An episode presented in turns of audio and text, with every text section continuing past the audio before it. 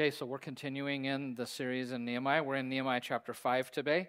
If you wrote page numbers on here, it's page 32. If you don't have that, um, it says 5 1 at the upper left hand corner. And yeah, if there's anybody who you've come into this since we've started and you're like, I don't have this book, we have the, the scripture in here. We've got room for notes and other stuff. There's, you can grab one on the way out. We're down to kind of the bottom of the barrel on those. But if you don't have one and would like one, you can do that on the way out. So, we've been talking about this idea of restoration, um, that we're called to be restorers. And so, we're looking at Nehemiah because he was a rebuilder of walls and he was a restorer of the ruins. And we're looking at him as our model and what can we learn from him about how we live that way. So far, we've learned in chapters one and two that we've learned a lot about how Nehemiah personally lived as a restorer and gleaned a lot from that. In chapter three, the focus shifted to the community and the fact that everybody is needed in the community, that we all have a place, that there are gaps for us to fill outside of these walls, but there's also a gap that He has for us in these walls. And so we looked at that. Chapter 4, then, we came the opposition. They entered the storm full on. Nehemiah knew it was coming, and we saw the attacks that he received from outside of the body, outside of the community, and how he dealt with that. And um, he handled that very wise and strategically. And so then Nehemiah kind of finishes. Everything was perfect, and they gathered together, held hands, sang kumbaya, right? I mean, and it would be great if it happened that way, but that's not how it happens. Um, there's a lot more that's going to happen. We're going to find out today that cracks start to form in the foundation of the community. So it's a really significant chapter. I think it is by God's design that after chapter 4, he put chapter 5, because we're going to see a, a, reality that is true of any body of believers that's trying to serve Jesus. So, if you would, we'll be in chapter 5. What I'm going to do is I want to take a few minutes and we're going to look at the problem. Then we're going to look at Nehemiah's response to that problem. We'll look at the people's response, then his example, and then we'll look at his prayer. And you don't have to write all those down right now. We're going to hit those as we go. But um, I just have to warn you this morning as we go through this, I'm going to hit the brakes several times, so I just want you to put your seatbelts on, okay? There's going to be times in the middle of a verse we'll halt for a minute because there's some significant things. So, first is the problem. First is the problem. And actually, problems plural, and we're in verse 1. And here's what it reads Now the men and their wives raised a great outcry against their fellow Jews. Um, I'd like you to put a box around that great. I'll that word great in a minute. I'll tell you why I'm having you do that. And I'd also like you to circle that word outcry. Um, we're going to see that word again in this chapter, but it's a really important Old Testament word. It particularly occurs in the first two books of the Bible, in the Torah, in Genesis and Exodus, where frequently we will see people who are, who are suffering some kind of oppression and they cry out from that oppression and how the God hears and responds that his heart is bent towards those who are suffering oppression. And so this word is extremely significant. And I want you to know the crisis that they're in, the reason for this outcry, it is so significant that it says, Now the men and their wives raised a great outcry. I would underline, and their wives, because they live in a culture where women were to be seen and not heard.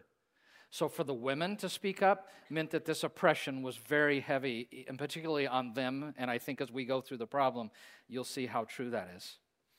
And then, one more thing in this first verse double underline against their fellow Jews, because the outcry was against their fellow Jews. It wasn't against the Samaritans up north, it wasn't against the Ammonites, it wasn't against the Arab League, it wasn't against the people of Ashdod. The cry was against their very own people. So we come to chapter 5, and suddenly there is a huge problem inside the camp in the community of God's people. And Nehemiah successfully thwarted that attack from without, but now he faces a problem this brother against brother, neighbor against neighbor. So let's look at the problem, or the problems in verses 2 to 5. I'm going to read straight through these verses. Verse 2 Some were saying, We and our sons and daughters are numerous. In order for us to eat and stay alive, we must get grain. Others were saying, We are mortgaging our fields, our vineyards, and our homes to get grain during the famine. Still others were saying, We have had to borrow money to pay the king's taxes on our fields and vineyards. Although we are of the same flesh and blood as our fellow Jews, and though our children are as good as theirs, yet we have to subject our sons and daughters to slavery. Some of our daughters have been enslaved, but we are powerless. We're powerless because our fields and our vineyards belong to others. So I see four major problems that kind of hit these four verses that are going on. First is there were people and families who were just simply they were unable to feed their families. There was not enough food um, going around. And this was caused by a famine. You can underline in verse 3, the very last part, it says during the famine. So there's a famine that's caused this food shortage. And second, in verse 3, we see that due to the famine and spiraling food prices, so we're not the only ones that have this experience, there were landowners who actually, it was so bad, they had to mortgage their property in order to be able to buy food. They actually had to mortgage their property. And third, in verse 4, we learned that people were also crying out because the taxes were so high that the Persian king put upon them. They had to borrow money to even pay the taxes, much less to live. Um, the amount of annual tribute that the Persian kings extracted from their conquered territories was ginormous. It was huge. I mean, that's normally the case when people conquer somebody, right? And most of the money that they extracted from the people went back to Persia. It didn't stay there and it didn't stay locally and help them in any way. It helped the people in Susa, and it particularly helped the king and his entourage to live in great luxury. And we also know from the New Testament, when you read about Jesus, tax collectors were not popular people back then because they were very corrupt. And what they would do is they would take the amount of the tax they were to collect and they would up the price on it because only they knew what they were to collect. They'd up the price and they'd skim off the top what they wanted. And so the situation is not good at all. I want you to look down at the end of verse 11 because they're having, we're going to see they're mortgaging, they're borrowing money. If you look at verse 11 at the end, it says this the interest that you are charging them, 1% of the money, grain, new wine, and olive oil. So underline 1%. Um, scholars tell us that was 1% a month. So they were paying 12% annually, a rate of interest on all the, anything that they had to borrow. Now, for us, this may not seem that bad because some people pay 21% annually on a credit card, right? I know I already saw somebody like, I can't believe people do that. Um, and I won't say much about that. Pat and I always pay our off when we get it because we don't want to pay that, okay? But even 12, so 12% is like, you know, uh, whatever. But these are people, I mean, think about most of the people in the world live in such poverty. They're peasants. They cannot afford this. It, it was unsustainable for them, and it was excessive and exorbitant. Um, unsustainable. And then finally, in verse 5, we learn that the nobles and officials were exploiting their own brothers and sisters by not only taking their land, foreclosing on their land, but they were taking their children and enslaving them. Can you imagine that? Um, many of the people were heavily in debt. They couldn't pay their debt back, and so they'd lost their property and at times had to sell off their own family. Now, I need to say something about the word slavery and enslaved that occur in verse 5 because that can be misleading. When we think of slavery, we think back to our national experience and we think of what's called chattel slavery, which is the ownership of a human being for the totality of their life based upon race, right? That's our national experience, is what's called chattel slavery. That's not what's happening here. When you encounter this word here, um, and in most of the Torah, when it talks about slaves, it's actually talking about indentured servitude, not chattel slavery. And indentured servitude is something that was common in the early part of our history. If you studied our history, you know, back in elementary school, you learn that a lot of poor, the most, most of the people who came here were actually very poor, couldn't afford the passage. So they would find somebody in the States who would sponsor them, who would pay their passage. They would come over here and they would work for seven years as an indentured servant to them to pay off that passage in debt before they could start their own life, right? And that's what this is talking about. Um, it was a very, it was a custom in the world around Israel. This was a very common thing um, to indenture yourself or even your family, some or all of them, um, to a creditor for a period of time to pay off a debt. But in the ancient world, more often than not, the wealthy creditors were charging so much interest on what was borrowed that people ended up getting stuck in their indentured servitude, never got out of it, and never had any sort of real freedom. So it kind of became a sense of, of slavery in some sense. But it's indentured servitude that it's talking about. So, as you can see, I mean, is this not a crisis situation? Do you not see why the wives are crying? Even the wives are crying out, right? People are they're starving. They don't have enough food. Um, they're paying high taxes. They cannot repay debts. There's so much. People are losing their property left and right. Many of them are having to sell their own children into indentured servitude. And one thing I want to say about this, this whole thing, because Nehemiah is recording this, this did not happen because they were building the wall. It was already happening, and the rebuilding of the wall kind of revealed this. It let it come to the forefront. So even before Sanballat and Tobiah started stirring up chapter, t- stirring up trouble in chapter 4, this had been going on, and likely it had been going on for the hundred years since that first group reti- re- returned from the exile. So I want you, here's what I want you to know. Because last week was about the enemy is always attacking us from without, right? And I want you to know for decades, the enemy had been stirring up trouble within the believing community to undermine it and to wreck it, to destroy it from within. He had been doing that for a long time. So we see Nehemiah's response in verses 6 to 13. Verse 6 When I heard their outcry, and there's that word again, so circle that, important word. When I heard this outcry and these charges, I was very angry. So his first response is he was angry. We learn from James 1:20 that human anger rarely brings the righteousness of God and rarely does good for the person who's expressing it or the people that are receiving it. But I want you to know that Nehemiah's anger it is justified and it's righteous because he cares about God and his word. We're going to see this in a minute, that his word be followed. He cares about God's reputation. Again, we'll see this in a minute. And he cares very much about the oppressed. Cares very much. If you saw this situation, we don't, you know, I can kind of understand it. I don't feel this situation in my gut. Do you? You know, most of the people in the world live in poverty and experience this kind of thing, deep poverty, and I don't, I don't understand it because I've not been experienced it. But I love the fact that this anger rises up in him because they're violating the law and they're oppressing the poor. And that's God very much has the poor in his heart. Next, verse 7. So he becomes angry, and then he says, I pondered them. I pondered those charges in my mind. So Nehemiah, I just, I love this guy. He was angry, but he paused and he thought before he spoke. The Hebrew word for pondered means to give oneself advice or to give oneself counsel. So he stopped to give himself counsel. Um, it's just, this is so much like him. In chapter 2, verses 12 to 16, before he started construction on the wall or even his plan, he went and checked out the lay of the land. Remember that? Last week in chapter 4, when, he was, when the, the attacks were coming, he stopped and he looked at the lay of the land again. And he's doing the same thing, but this time he's looking at the lay of the land of his heart. He's, he's doing some self counsel in here.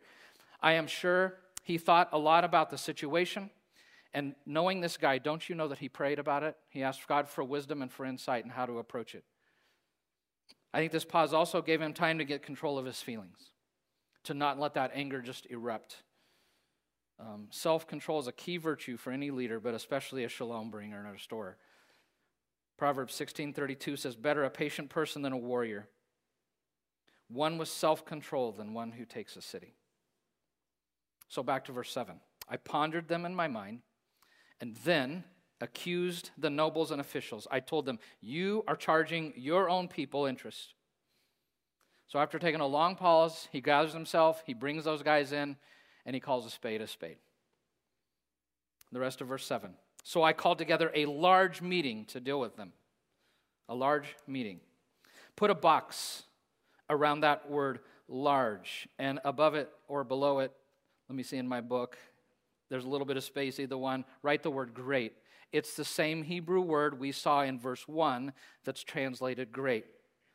Same word. So there's a great cry, and Nehemiah knows that the only appropriate response is to have a great, a large assembly of all the people. So he calls everybody together.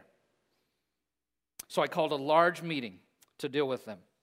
Verse 8 And I said, As far as possible, we have bought back our fellow Jews who were sold to the Gentiles. Now you're selling your own people only for them to be sold back to us. So we saw in verse 5 that these nobles are, are getting their own people into indentured servitude, right? And here we learned that Nehemiah, when he came back, he actually instituted a policy. He saw people in indentured servitude to the Gentiles, and he instituted a policy where, probably out of his own pocket, we'll see this in a minute, that from his wage as a governor, which again we'll see in a minute, that he was actually buying, paying off people's debt to get them out of indentured servitude. And he says, We've been doing this and now I learn that what you're doing is you're, you're buying people back in, and not only you buying them back into servitude, or you're, you're taking their debts and leveraging it again, but you're then selling them to the Gentiles so you can pocket cash to line your own pockets. Do you see why he's so angry? Do you get what's going on here? And he said, and then the Gentiles only sell them back again, and then it's us trying to give more money to get them out of their indentured servitude. So the end of verse 8, they, referring to the nobles and officials, kept quiet. Don't you love that? Because they could find nothing to say. Crickets. Because they knew. Verse 9 So he continued, What you are doing is not right. Shouldn't you walk in the fear of our God to avoid the reproach of our Gentile enemies? And I love Nehemiah, as we've seen as his pattern continually. He puts God first in everything, first things first. And so here's his appeal, and he's going to go to the Lord to, to do his appeal. He grounds it in, in his appeal to the people in God. First, he grounds it in obedience to God, to his law, and to his word. Because he says, This, what you're doing, it's not right. And they know, because they're Jews, they know the Torah like the back of their hand. They know that he's appealing to the law of the Lord, that that's what he's appealing to. You know, in a broken post fall world, poverty is inevitable. It's inevitable. But God is clear in the law, in His Torah, that the Jews who had wealth were not to use their wealth and somebody else's financial misfortune for their own benefit. He was very clear on that. In fact, God, the law, I would say, is crystal clear. It is crystal clear that when a person is in need, that a person was not to leverage that into a money making enterprise for themselves. But if somebody was in need, they would see that as a means to help them out of compassion and love for that person. The Torah is really clear on that. So, one, they were to charge absolutely no interest zero, zilch, nada. They were not allowed in the Torah to do that. Two, that if a loan required security, they were doing it, they were to do it in a compassionate way. And I'm going to show you some Old Testament scripture very briefly. I'm just going to show you the references, and you can even read specifically how they were to do Torah, I mean, security, in a way that was compassionate. And then, three, there was to be no enslavement of people. Now, indentured servitude was allowed, that somebody to pay off a large debt, that they could indenture themselves to a creditor. But the Torah was very clear that if somebody did that to me, I was not to treat them as a slave that was common in a lot of those cultures, but it says specifically, I treat them as a hired worker. I treated them as if they were a hired worker. Um, if you want these later, I can give them to you, but these are the parts of the Torah that talk about interest and security and indentured servitude. So he, he, he appeals to them based on obedience to the Word of God. Secondly, out of reverence to God. He says, Shouldn't you walk in the fear of the Lord? Underline that. We're going to come to this kind of thing again in a minute, and I'm going to come back to it at the end. Shouldn't you walk in the fear of the Lord? And if you remember, I talked about this in, the Psalm, in Psalm 19 this summer. That fear of Lord, Robert Alter, the Hebrew scholar, says it refers to a deep awe and reverence for God. A deep awe and reverence for God. It's not a servile fear that, like 400 years ago a slave would have had to a master. It is the respect and awe that a child has for a parent. That's what it's referring to. But if we truly fear the Lord, if we really hold him up with the awe and respect and reverence we should, we take him seriously and we take his word seriously, right? We want him to be honored and to be famous, and we want to be obedient to his word. And this reverence for God, it's what motivated Nehemiah's life. You might write beside that on the side Nehemiah 1:11. In his prayer at the very beginning of the book, he talked about that his desire of his heart, his longing was that God's name be revered. And we're going to see this theme again in verse 15. And then third, he grounds his appeal in a concern for God's reputation. In Deuteronomy 4, God told the Jewish people they were intended to be a model community for the nations to see. In Isaiah, God, through Isaiah, told them that He created them, designed them, and wanted them to be a light to the nations. But instead, what they're doing is they're bringing reproach on God because they're living the same way as the nations around them. And they're actually doing the same thing, the same pattern that the Jewish people did before the exile, and it took them into exile, where Isaiah said to them, God's name is blasphemed among the Gentiles because of you. So he's like, don't you, like, obey God, fear him, respect him. And we need to care about his reputation, right? So that's his appeal. Verse 10 I and my brothers and my men, we're also lending the people money and grain. So he's saying, we've been lending people to help out of love, but we're not charging, we haven't been charging interest because that's against the Torah. And then the rest of verse 10, but let us stop charging interest. He's like, this is done. We're done with this. We're finished. Look at verse 11. Give back to them immediately their fields. Underline that. Immediately, their fields, their vineyards, their olive groves, their houses, the interest that you're charging them. 1% of the money, grain, new wine, and olive oil. So he's saying, give back all the interest you've made off of them. Give them back their fields, their property. And I think what's insinuated is let their people go out of an indentured servitude to you. Nehemiah was smart. He knew that this wouldn't solve the underlying economic problems, right? The famine. He couldn't take care of that. But he knew it would ease the suffering and it would give those in poverty a fresh start. And the Torah talks about that.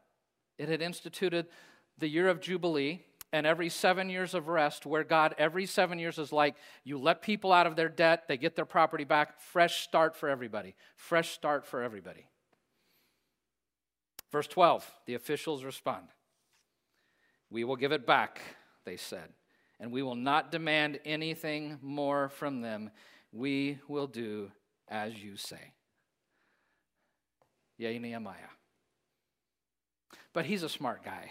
So, verse the rest of verse 12. Then I summoned the priests. He's like, bring the religious dudes in. And I made the nobles and the officials take an oath to do what they had promised. So he said to all of them, All right, give your scouts honor on this. If you've ever been a Boy Scout, you kind of get that. We're all going to make an oath.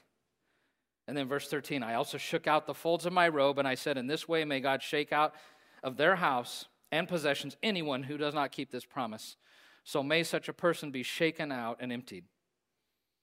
This was a common Middle Eastern custom, which emphasized the seriousness of an oath, how serious you should take it, but say, God takes this seriously. You don't want to go against an oath before the Lord. And so now we come to the people's response in the rest of verse 13. At this, the whole assembly said, Amen. So be it. Make it so.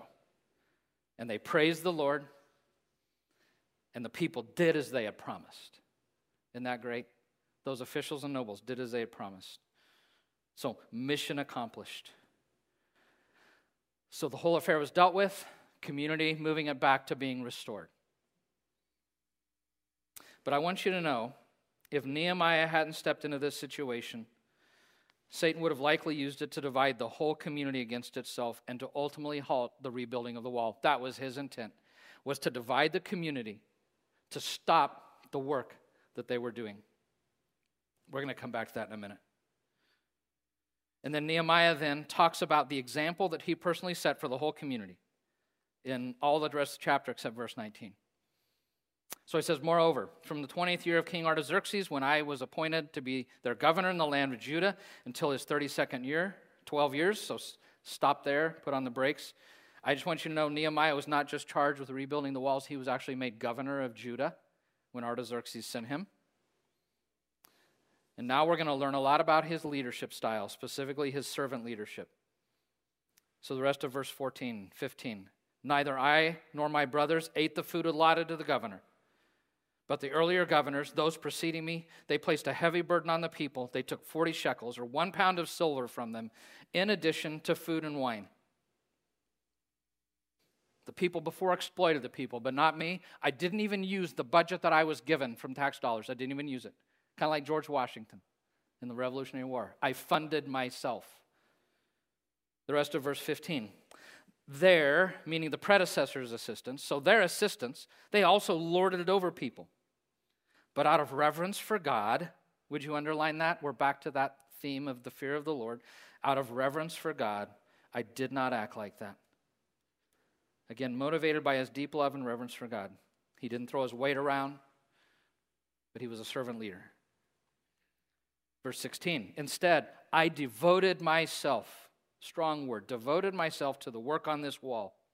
All of my men were assembled there for the work. So he's saying, like everybody else, I gave my blood, my sweat, and my tears to the rebuilding of this wall, and so did all of my men around me. We saw that in chapter 14, chapter 4, if you remember last week. And then verse 16, we did not acquire any land. So he's like, though while in Jerusalem, I came with power as a governor, with money from Persia, but I didn't use it, leverage it in any way with anybody in poverty to acquire a single piece of land. That's not my way, because that's not the way of Yahweh. And then he goes on in verses 17 and 18. Furthermore, 150 Jews and officials ate at my table, as well as those who came to us from the surrounding nations. Each day, one ox, six choice sheep, some poultry were prepared for me, and every 10 days, an abundant supply of wine of all kinds. In, in spite of all this, I never demanded the food allotted to the governor because the demands were heavy on these people. And so, even though he had an expense account that was taxpayer funded, he never used it. He could have justly used that compensation, but he didn't. And he was regularly having huge numbers of people from outside and inside of the city at his own table, all at his own expense. Don't you just love this guy? He's not abusing his power, he's not building his own kingdom, but he put the people ahead of himself, using his privilege and his power to serve others sacrificing personal gain for the sake of the community. He's just like Jesus, who said in Luke 22 27, I am among you as one who serves. As one who serves. And then Nehemiah closes this chapter with a prayer. He closes with a prayer. Remember me, it's verse 19. Remember me with favor, my God, for all I've done for these people. I mean, he's a man of prayer. The prayer has to make it into the chapter, right? And I think it's such a simple and powerful prayer. I think what he's saying is, is I'm not doing this for the praise of the people, Lord. That's not my motivation. I want I live for your pleasure and your smile. And I'm doing it because I, I love you, but I, I love them and I care about them. I, I am seeking the peace and prosperity of this city, city. So would you please remember me? And I think he knew more challenges were coming because they always come, do they not? Wait till we get to chapter 6, all right? So he says, Would you please give me your favor? I need your favor so desperately. Great chapter.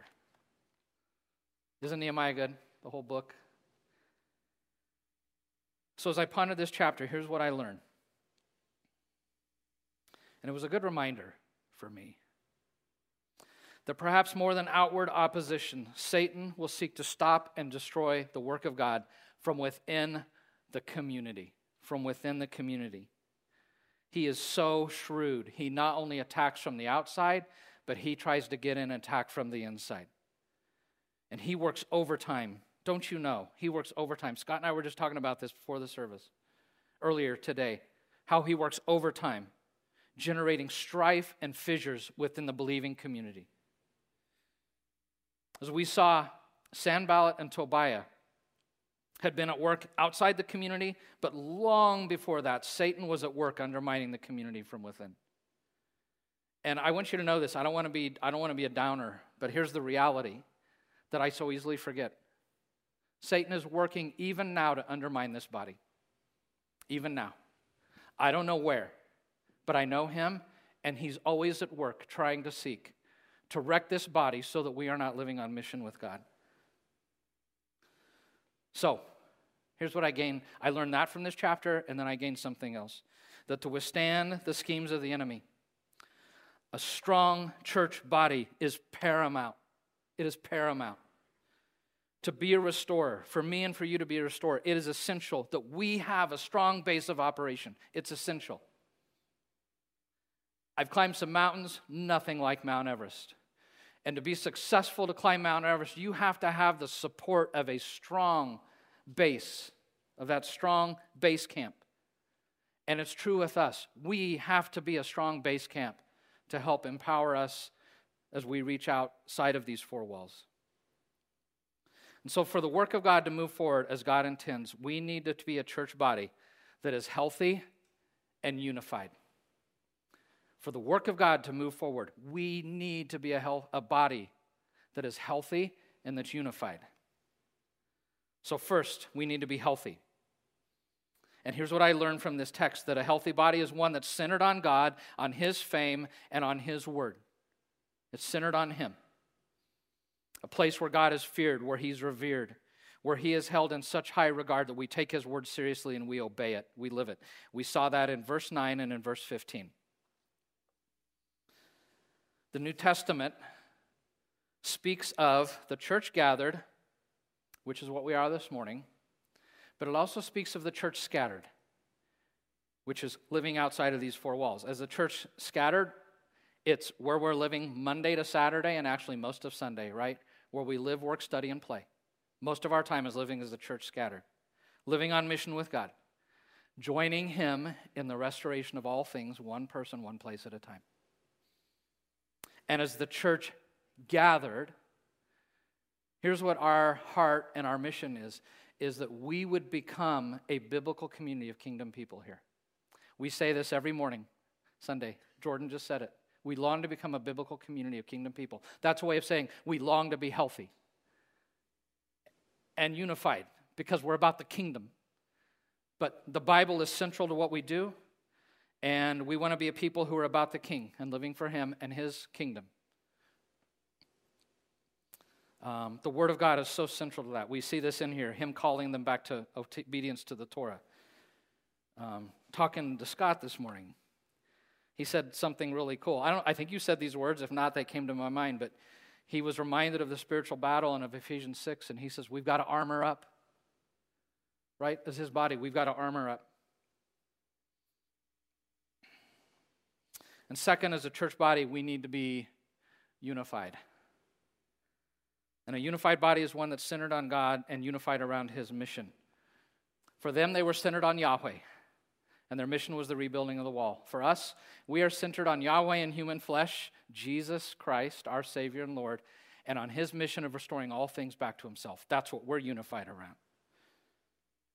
And a unified body is also one where God's people see themselves as family. We see ourselves as family. Let me show you in this chapter. Look at verse 5. If you're doing this box thing, whatever, I want you to put a box around the word fellow. Um, it's kind of towards the left. Blood as our fellow Jews. Put a word around the box, around, a box around the word fellow. Drop down to verse 7. Are you charging your own people interest? Put a box around people. Verse 8. On the very left hand side, it talks about fellow Jews. Put a box around the word fellow. And right under that is the word people. Put a box around the word people. So we've boxed fellow people, fellow people. In the Hebrew, that's one word, and it's the word brother. He keeps talking in his appeal. Why are you doing this to your brother, to your brother, to your brother, to your brother? He is emphasizing the fact that we are to be a family. And family cares about each other, right? Through thick and thin. It's hard. If you've got a family, you know it's not always easy. But through thick and thin. And when we quit seeing ourselves as brothers and sisters, then we devolve into self interest. This unity of the body, it is a high priority for Jesus. In fact, I would say it's like priority number one. And I would say this because in his prayer for us, he asked for one thing when he prayed for us in John 17 20 and 21. I pray also for those who will believe in me through their message, that all of them may be, can you say that word with me? One. Father, just as you are in me and I am in you, may they also be in us, so that the world may believe that you've sent me. And the early church in Acts took this seriously. In Acts 2:44 says all the believers were together and had everything in common. And in Acts 4:32 it says all the believers were what? One in heart and mind. And Paul took this seriously. This theme of unity runs through most every letter he wrote to churches. I'm going to give you a few. In his letter to the Roman believers, Romans 12, 12 and 18, He says, Live in harmony with one another as far as it depends on you. As far as it depends on you. Live at peace with everyone. In Philippians 2 2 to 5, he says, Make my joy complete by being like minded, having the same love, being what? One in spirit and one in mind, and of one mind. Do nothing out of selfish ambition or vain conceit. Rather, in humility, value others above yourselves, not looking to your own interests, but each of you to the interests of others. And then he would continue in your relationships with others, have the mind of Christ, right? Colossians 3 12 and 14. Powerful scripture. Therefore, as God's chosen people, holy and dearly loved, clothe yourselves with compassion, kindness, humility, gentleness, perse- I mean, patience. Compassion, kindness, humility, gentleness, patience. Over all these virtues, put on love, which binds them all together in perfect unity. In fact, this is so important to Paul that two times in two different letters, he specifically says, tells us to make every effort to keep the unity of the body. In Romans 14, 19, let us therefore make every effort to do what leads to peace. In Ephesians 4, 2 to 3, he says, Be completely humble and gentle, be patient, bearing with one another in love. Make every effort to keep the unity of the Spirit through the bond of peace.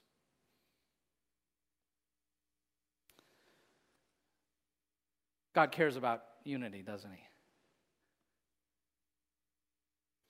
I want to tell you a key word in the New Testament, I think, that creates a healthy, unified body. It's my favorite word, one of the words that occurs most, more than most any other word, and it's the word grace. Grace. Because as we're living to be restorers, is any of us perfectly going to live that out? Any of us? Anybody here? As you're trying to be restored at home or at work or in your neighborhood, wherever you find yourself, we're all going to stumble, we're all going to fall, we're all going to fail, are we not? So, do we not as a body need to show each other grace that when we stumble and fall, that we're not going to trash each other, we're not going to point it out, we're not going to, you know, put a finger in the chest or whatever, but we're going to give each other grace because we're all on the same path and we all stumble and fall. Is that not right? We're all trying to follow Jesus, stumbling towards him.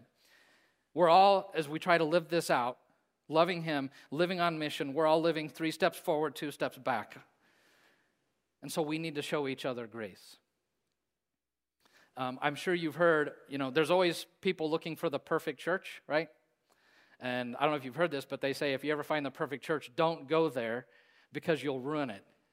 Okay? We're all imperfect. So, can we show each other grace and forbearance? We're going to turn to the Lord's table. Several, two and a half years ago, I taught on the Lord's table and I said that in the scripture on it, I found four primary purposes, and I'm not going to hit the first three, but one of them is that the Lord's table is powerfully unifying. When we gather around this, it is unifying. In 1 Corinthians 10 17, Paul says, Because there is one loaf, we who are many are one body, for we all share the one loaf. So this morning, as we come to the table, can we let this be a visual reminder of our need to fight for the unity of this body? Let's let it do that. I'd like to invite those who are serving to um, come to their tables.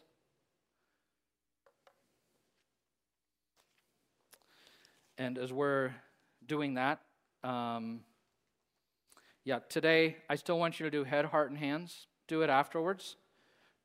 Be thinking and asking the question, what am I most what I most learned today? What was the most important thing? But always the most important thing is what's God speaking to me? How's he tapping me on the shoulder? How's he speaking to my heart? And what am I, what am I going to do about it? In 1 Corinthians 11 28, Paul says that everyone ought to examine themselves before they eat the bread and drink the cup, because we're not to take this lightly, because it represents his death on our behalf. So we want to take a minute, and I want to invite you to reflect. And so, can we just close our eyes, bow our heads? And I've got two kind of areas I really want us to reflect on this morning. The first one is this. I mean, this is the big one, the big thing. How are you doing on those two things? On those two things. How's your health? How's your soul? How's your walk with God?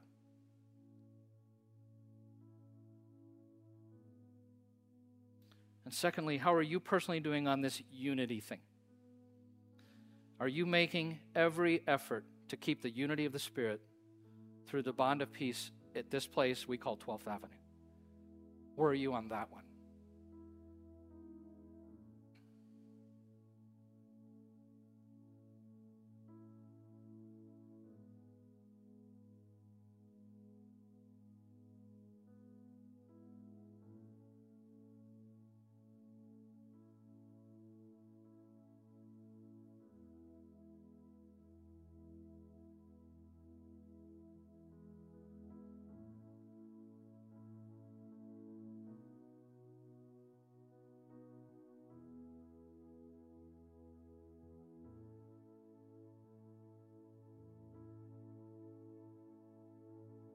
Anyone who knows Jesus as Lord and Savior is free to come and take this table. You don't have to be a member of this church or a regular attender here.